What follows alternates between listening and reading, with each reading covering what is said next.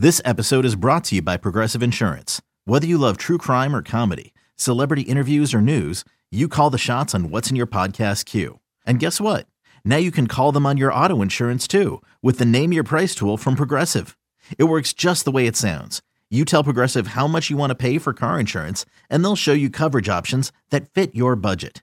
Get your quote today at progressive.com to join the over 28 million drivers who trust Progressive. Progressive Casualty Insurance Company and Affiliates. Price and coverage match limited by state law. Introducing the Two Way V4, where groundbreaking fuel cell technology meets fresh foam cushioning for the ultimate performance. With fuel cell, each step feels explosive, delivering unparalleled energy return. Paired with fresh foam, experience maximum comfort throughout the game. Its lightweight textile upper offers support and breathability without sacrificing agility. Whether you're hitting the clutch shot or locking down the opposition, the Two Way V4 gives you the tools to play at a high level. Learn more and purchase the Two Way for yourself at newbalance.com. Hello and welcome to the Wildcat Scoop podcast. I am Jason Scheer, senior editor of Wildcat Authority, and I am by myself tonight as Shelby is in Marana doing her uh, her big event, the Fall Festival. So, unfortunately for you guys, I'm at my lonesome. I do have the three dogs, and uh, yeah, so Arizona lost 49 to 39. I had a feeling the game would be close. Um, this is pretty similar to what I thought would happen in the sense where eh, at the end of the day, Arizona's defense just isn't going to stop any type of good offense. That's really where we're at, and and I've said this before. There's there's no way that's being fixed. Uh, basically, your hope for a win is that Arizona does what it did tonight uh, and, and outscore, you know, try to put up 40 points a game, or you play a team like a Washington State or an ASU whose offense maybe isn't as dynamic as a lot of these teams are. And I think to, to be fair, you know, you got to look at some of the offenses in this conference. Washington is putting up major yardage every game, putting up major points every game. Not an excuse for what happened tonight, but it's not as if Washington's offense is bad. Even in its losses, it was putting up 40 points uh, per game. You take a look at the UCLA offense and USC offense. I mean, these are right now some of the best offenses in the country. Again, in the Oregon offense as well. It doesn't excuse what is happening. Um, and, and I think what makes this game frustrating is that Arizona went on the road to Washington, was opening up as 17 point underdogs. I think it closed at 14. And really was was in this game. I mean, it was a stop away from potentially winning this football game, and and just couldn't make it. And so uh, we'll start with uh, Michael Penix. I mean, Washington school record for passing yardage in a game. He actually, what's funny, is that he actually finished with a lower passing rating than Jayden de Laura uh, by a point, but he went 36 of 44 for 516 yards and four touchdowns.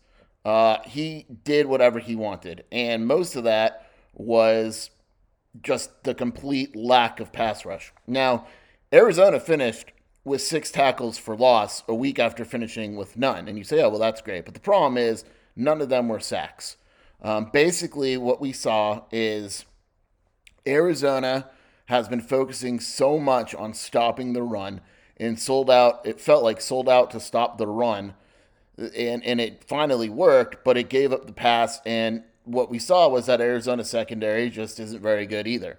And Arizona secondary, in terms of yardage, was actually rated decently because of all the rushing yards. It's similar to like if you remember when Arizona played Colorado, like Colorado game notes were like Colorado is only allowing 140 pass yards a game, and it's like, well, yeah, because they're allowing 300 yards rushing.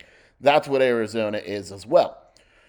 Arizona against the run, 29 attempts, 79 yards. That's only 2.7 yards a carry. That's pretty damn good. Like Arizona's, I mean, Wayne Taulapapa had 10 carries for 18 yards. Arizona had six tackles for loss, more than Washington. Uh, the issue is that it, it came at the expense of the secondary. Uh, you know, it, it's it doesn't matter how good of corners you are. It could be the best corners in college football. If you give a quarterback eight seconds to throw, he's finding a way to complete that pass, and the receivers are finding a way to get open. It's just not possible to allow a quarterback to have that much time. And what we saw was the more time he had, the easier stuff was in the middle of the field. Now, that's not excusing Arizona secondary at all.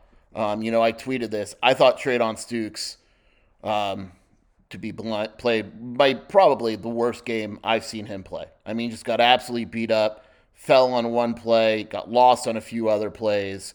Uh, just really to the point where you kind of watch it and you wonder, you know, yeah, he had that pass breakup late in the game, but you watch him and you kind of wonder to yourself, man, there there really isn't anyone else, you know? And, and it's and it was a similar feeling to when we watched Gunnar Maldonado struggle and it was like there's there's really no one else or Colby Cage. There's really no one else. And what we found this week is that there was. I mean, Jacob Manu, to be fair, had 10 tackles, two and a half tackles for loss.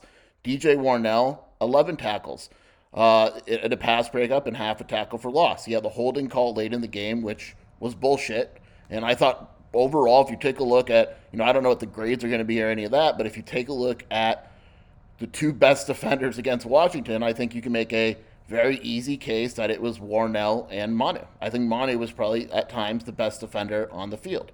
Now, that's not a great thing because a true freshman starting, I think it's a second game technically because Arizona started three linebackers against North Dakota State. But technically speaking, uh, for him to be the best, it's like, oh, it's a bright future. But then you're like, what happened to the other guys?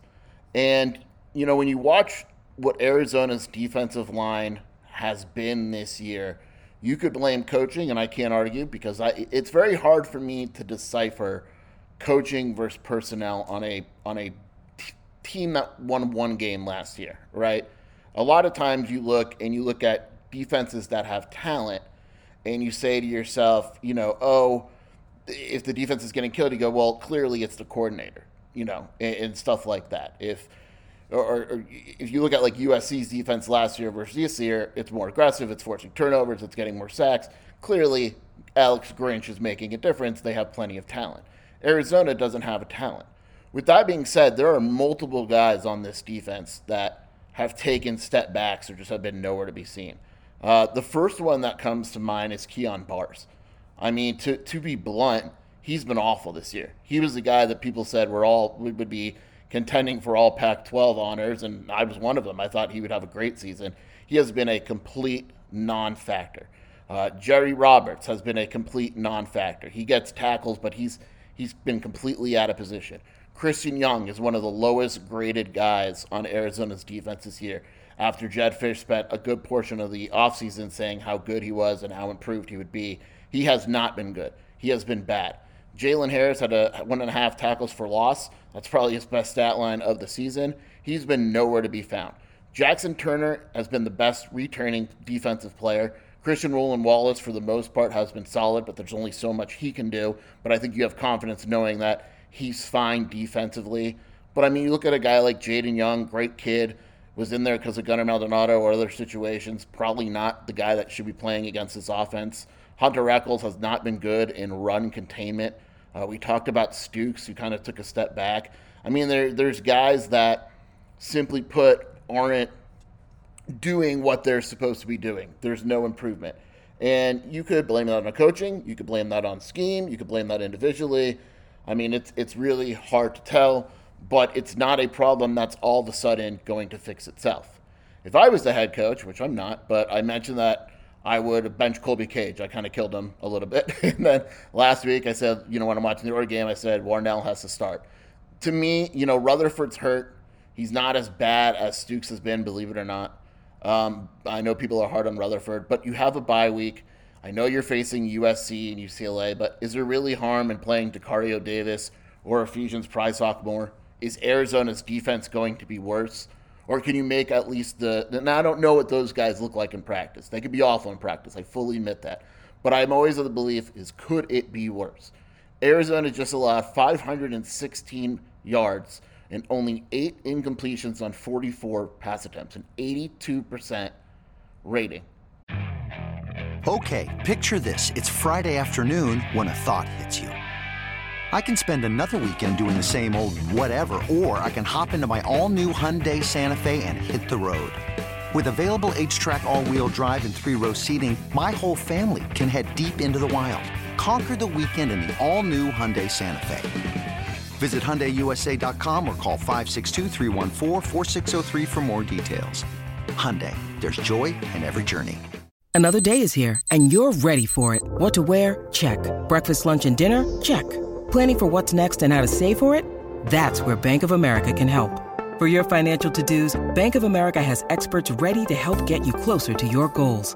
Get started at one of our local financial centers or 24-7 in our mobile banking app. Find a location near you at bankofamerica.com slash talk to us. What would you like the power to do? Mobile banking requires downloading the app and is only available for select devices. Message and data rates may apply. Bank of America and a member FDIC. Could it really be worse? They're, they're, I'm watching this USC offense drop 28 points against Utah in the first half. So what's the difference? Arizona's going to let up 49 or 56 against USC.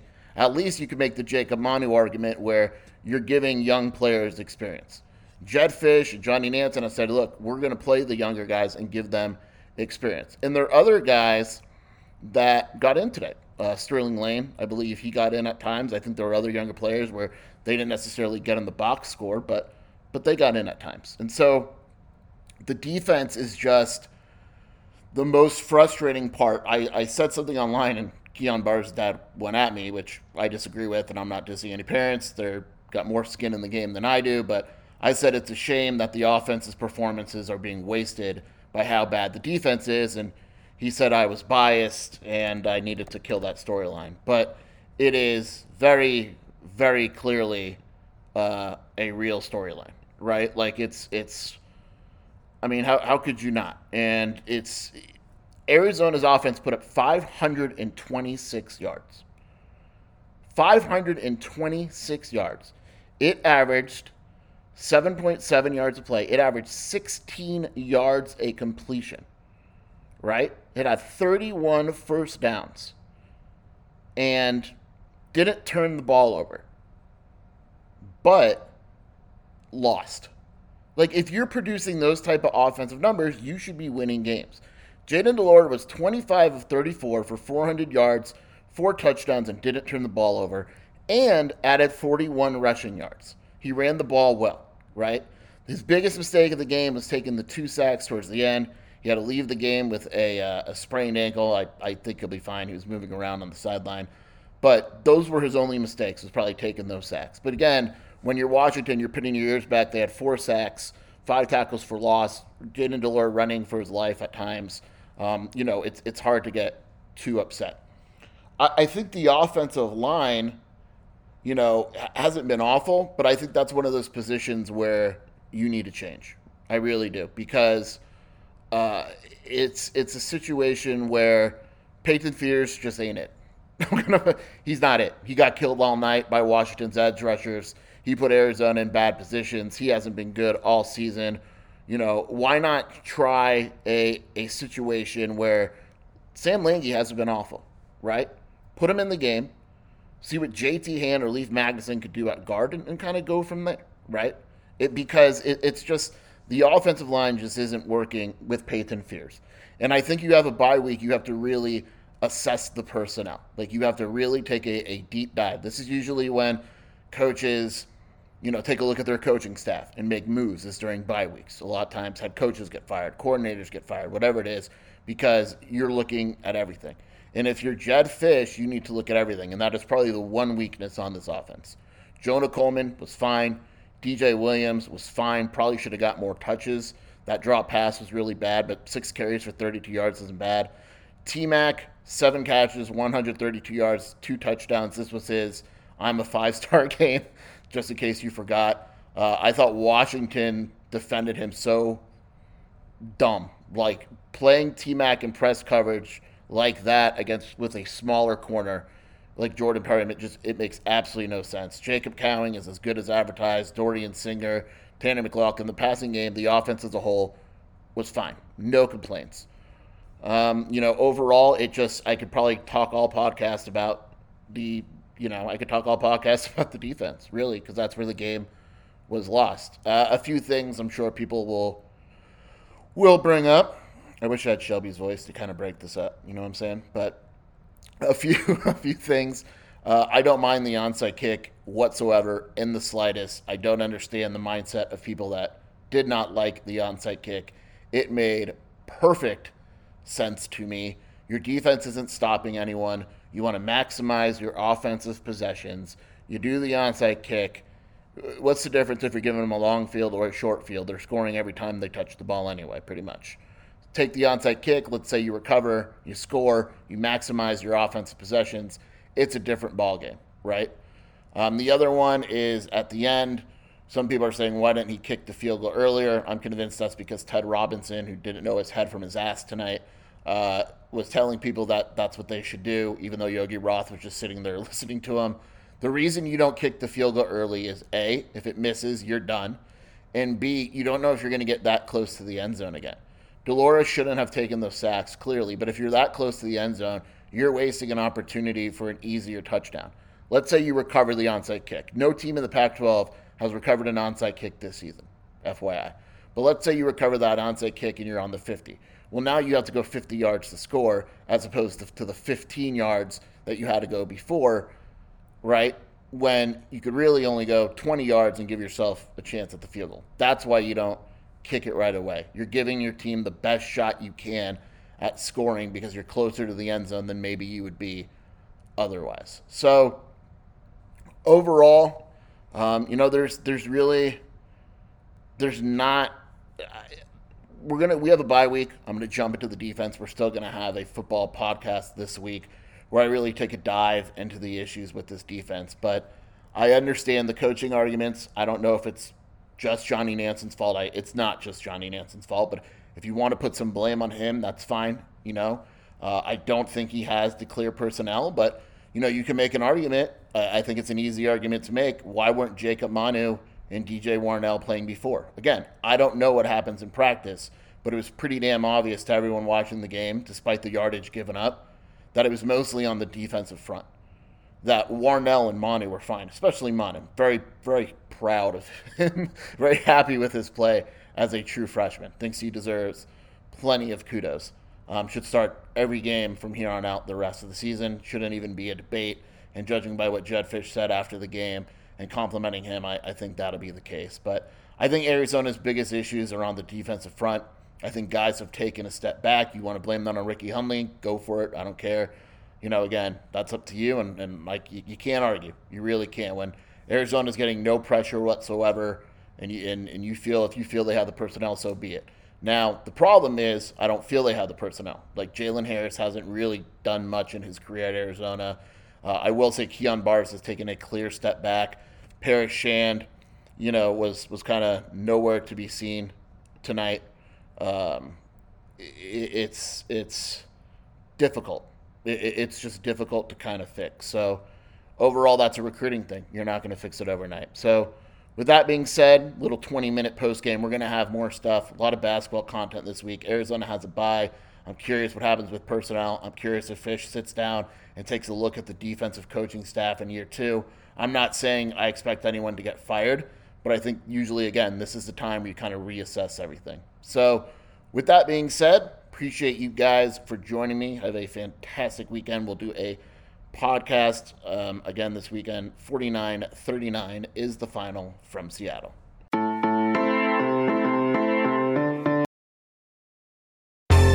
Baseball has begun, which means you need to listen to Fantasy Baseball Today in 5, part of the CBS Sports Podcast Network. Join Scott White, Chris Towers, and me, Frank Stampfl, every Monday through Saturday as we deliver all of your fantasy baseball needs in just five minutes. We'll break down the biggest performers, news, and prospects who could make an impact this season. Make sure to download and follow on Apple Podcasts, Spotify, the Odyssey app, and everywhere else podcasts are found.